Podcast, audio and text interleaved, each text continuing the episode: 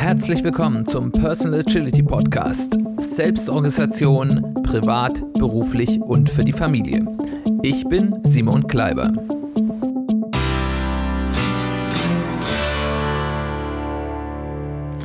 Herzlich willkommen zu einer weiteren Folge des Personal Agility Podcasts. Schön, dass du eingeschaltet hast. Schön, dass du wieder dabei bist. Heute möchte ich mit dir über ein Modell sprechen, das sich mit den Irritationen und Konflikten in zwischenmenschlichen Beziehungen auseinandersetzt. Das heißt Pinch-Crunch-Modell. Warum? Da kommen wir gleich dazu. Und das wurde von den Psychologen Sherwood, Clydewell und Scherer in den 70er Jahren entwickelt. Und ich finde das sehr nützlich und ich habe mich gewundert, weil es ja auch schon ein bisschen älter ist, dass das so wenig bekannt ist. Ich beschäftige mich mit solchen Themen ja schon eine ganze Weile und ich bin selbst erst vor kürzerer Zeit drüber gestolpert. Äh, ich fand es aber so spannend, dass ich das gerne mit dir teilen möchte. Beziehungen sind hier alle Formen von Beziehungen, wo Menschen mittel- bis längerfristig zusammen leben, arbeiten, Kontakt haben. Das kann Beziehungen in der Arbeit sein und das ist der Bereich, wo das auch sehr stark äh, ja, entwickelt wurde. Äh, Gerade in, in Arbeitsbeziehungen wird teilweise in, bei Management Fortbildungen gelehrt. Es können Liebesbeziehungen, Partnerschaften sein mit eurer Partnerin, eurem Partner. Das können Beziehungen innerhalb der Familie sein, sei es mit Verwandten oder eben auch den Kindern. Das sind Beziehungen mit Freunden, aber auch Freizeitkontakte, wie zum Beispiel in Vereinen, Clubs oder ähnlichem, Freundeskreisen, Klicken. Und das Modell sieht wie folgt aus. Und ich glaube, es ist ganz selbsterklärend. Lass uns einfach mal durchgehen. Wenn sich zwei Menschen begegnen, dann lernen die sich erstmal gegenseitig kennen und klären kontextabhängig unterbewusst, das macht man also nicht bewusst und sagt, wir machen das jetzt, sondern das passiert von alleine, ihre Rollen in dieser Beziehung ab. Wie gesagt, der Kontext für die Beziehung ist ja klar und wenn sich der Kontext ändert, dann findet da häufig dann auch wieder ein Ändern dieser, dieses Kennenlernens und der, der äh, Definition der Rollen in dieser Beziehung statt. Und in dieser Kennenlernen und Rollenklären Phase stellt entweder eine oder beide fest, dass dies nicht geht und dann löst sich das Ganze wieder auf. Also eine Beziehung geht auseinander, man hört auf, Kontakt zu haben, man kündigt in der Probezeit entweder in die eine oder die andere Richtung, ähm, wie auch immer. Also das ist immer ein möglicher Ausgang, dass man meint, okay, das passt nicht, wir trennen uns wieder. Oder es bildet sich, und das ist das, was man erstmal wünscht, eine gefühlte Klarheit bei den Menschen, was sozusagen die, die Rolle des jeweiligen anderen, das von sich selbst und des jeweiligen anderen in dieser Beziehung ist und diese Menschen interagieren in diesem Rahmen miteinander. Diese Klarheit fühlt sich für die Beteiligten erstmal gut an. Das ist erstmal ein angenehmes Gefühl. Man weiß, woran man ist. Man muss nicht immer alles hinterfragen. Aber ich sage auch ganz klar gefühlte Klarheit, weil sich die gefühlten Rollenverständnisse der beiden Beteiligten durchaus unterscheiden können. Die müssen nicht identisch sein. Aber beide haben das Gefühl, oh, wir haben verstanden, wo, woran wir hier jetzt gerade sind. Und jetzt gibt es im Rahmen dieses Miteinander immer wieder Irritationen.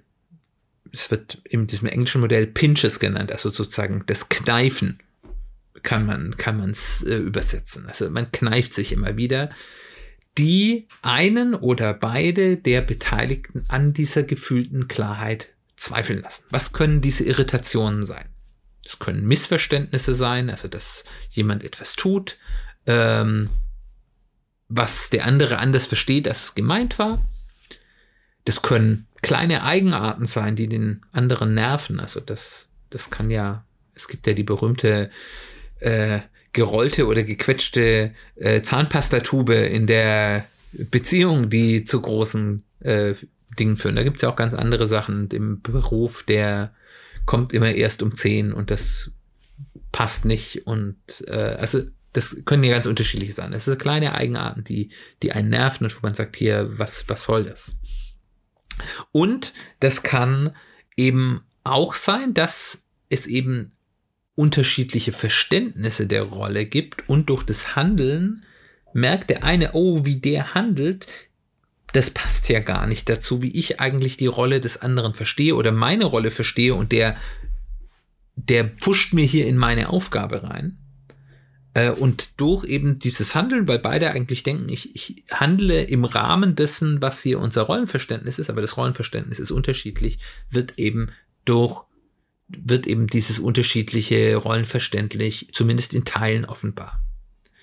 Und diese Irritation, die wird es immer geben. Und die sind auch bei aller Achtsamkeit, wie man miteinander umgeht, nicht vermeidbar.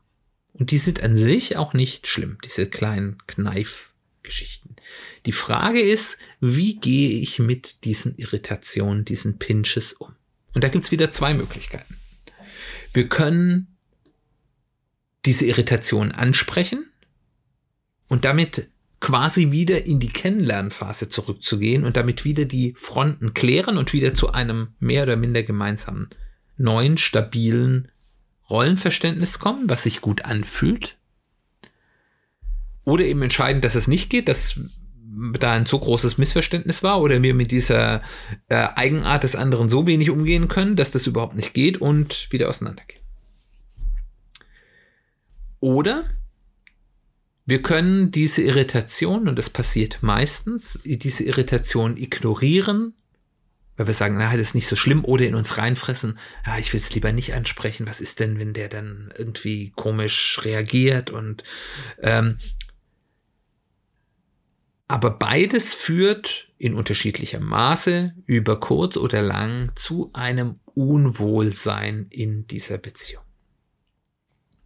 Und wenn sich, wenn wir das lange genug machen, und je nachdem, wie stark die Irritationen sind, kann das sehr schnell gehen, das kann aber auch sehr lange dauern. Also von der Art der Irritation hängt es ab und vielleicht auch der Leidensfähigkeit der jeweiligen Beteiligten, dann entwickelt sich für mindestens ein. Also es kann auch sein, dass diese Irritation nur eine Seite wahrnimmt und die andere Seite sagt, alles ist in Ordnung, das ist alles doch im Rahmen meines, meines Rollenverständnisses und für den anderen ist es ganz schwierig. Das gerade in, ja, es ist, glaube ich, in allen Arten von Beziehungen gibt es diese Fälle. Ähm, und wenn also man lange genug diese Irritation ignoriert oder in sich reinfrisst, dann landet man in dem, was in diesem Modell gerne auch die Achterbahn der Gefühle ist. Da ist man dann von Zweifeln, Ängsten, Wut, Verzweiflung, die ganze Palette ist und äh, das, das führt dann irgendwann dazu, dass sich dann diese emotional aufgelagene Situation in einem Konflikt, und zwar einem knallenden Konflikt an die Oberfläche frisst. Und dieser hochemotionale, heftige Konflikt heißt in diesem Modell The Crunch, der Zusammenstoß. Der kann laut sein, der kann aber auch still sein. Also nur, nur weil was hochemotional ist, muss, müssen sich da nicht Leute anschreien. Ähm, das kann auch zum Beispiel, also irgendwie kommt es in die Oberfläche und es kommt zu einem emotionalen Konflikt. Der wird häufig laut sein, aber er muss es nicht. Und dies kann jetzt erneut wieder dazu führen, dass man das Gespräch sucht und in die Kennenlernphase geht. Die ist dann aber schwieriger, weil man bereits in diesem emotionalen Zirkus ist, als wenn man es direkt bei der Irritation gemacht hätte. Und weil da ganz viel Vorwürfe unterwegs sind, ganz viel Missverständnisse, ganz viel Konzeption. Der macht es aber, weil, obwohl ich gar nicht weiß, ob der das macht, weil, weil ich weiß nur, er macht da was. Ähm und das kann dann eben wieder dazu führen, dass ich in dieser deutlich schwereren Diskussion entweder wieder auf einen gemeinsamen Status quo kommt oder es sich trennt.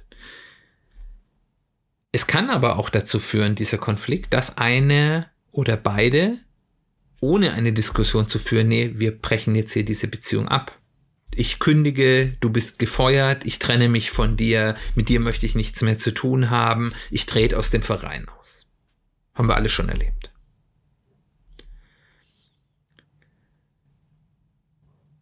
Oder auch dieser Crunch kann wieder runtergeschluckt oder ignoriert werden. Gerne auch, weil vielleicht eine Seite den anderen in seiner Gefühlssituation überhaupt nicht ernst nimmt, ihm diese Gefühlssituation gar nicht zugesteht. Das ist gerade da, wenn diese Irritationen sehr einseitig sind und der eine sagt, nee, ist doch alles so, wie wir es immer gedacht haben. Äh, und die andere Person sagt, nee, ich gehe hier kaputt. Aber weil keine vernünftige Situation stattfindet und aus irgendwelchen Gründen dann die betroffene Person das auch nicht abbrechen will, wird es runtergeschluckt. Das führt dann aber mittelfristig zu Feindseligkeit, die sich aufbaut und immer wieder zu Crunches. Und das führt dann entweder mittelfristig zur richtig hässlichen Trennung dieser Beziehung, egal was in welcher Form ist, oder man kommt doch irgendwie zu dem Punkt, dass das dann irgendwie von beiden Seiten gesehen wird, wir müssen hier was tun und man versucht das Ganze zu reparieren. Das ist dann aber sehr, sehr aufwendig und in dieser Phase häufig dann eben wirklich nur mit Hilfe von Dritten, sei es ein Eheberater in einer, in einer Partnerschaft oder einem Mediator oder Coach in einer, in einer beruflichen äh, Situation, wo dann Krisengespräche geführt wird und langfristig da dann erst wieder Vertrauen aufgebaut wird. Da hat man aber ganz enorme Kosten und die Erfolgschancen sind auch nicht besonders gut. Und nur wenn man das schafft, kann man dann eben wieder zurück in diese Kennenlernphase, eine neue Klärung der Rollen und man kommt wieder auf den Punkt, wo es dann eben wieder Irritationen geben wird und man wieder entscheiden kann, wie gehe ich denn mit diesen um.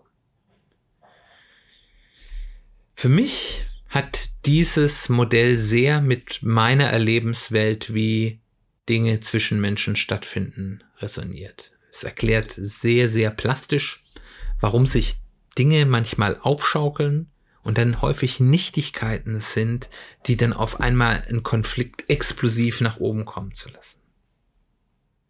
Aber er bietet auf der anderen Seite eben auch ganz einfache Methoden, die sich aber häufig, le leider häufig schwieriger oder als der schwierigere Weg anfühlen, zu erheblich besseren Beziehungen, und zwar auf allen Ebenen. Und das ist ganz einfach. Irritationen, die aufkommen, zeitnah und proaktiv ansprechen und klären. Das will man häufig nicht, weil sich das unbequem anfühlt. Oh, jetzt bin ich hier schon wieder am Meckern.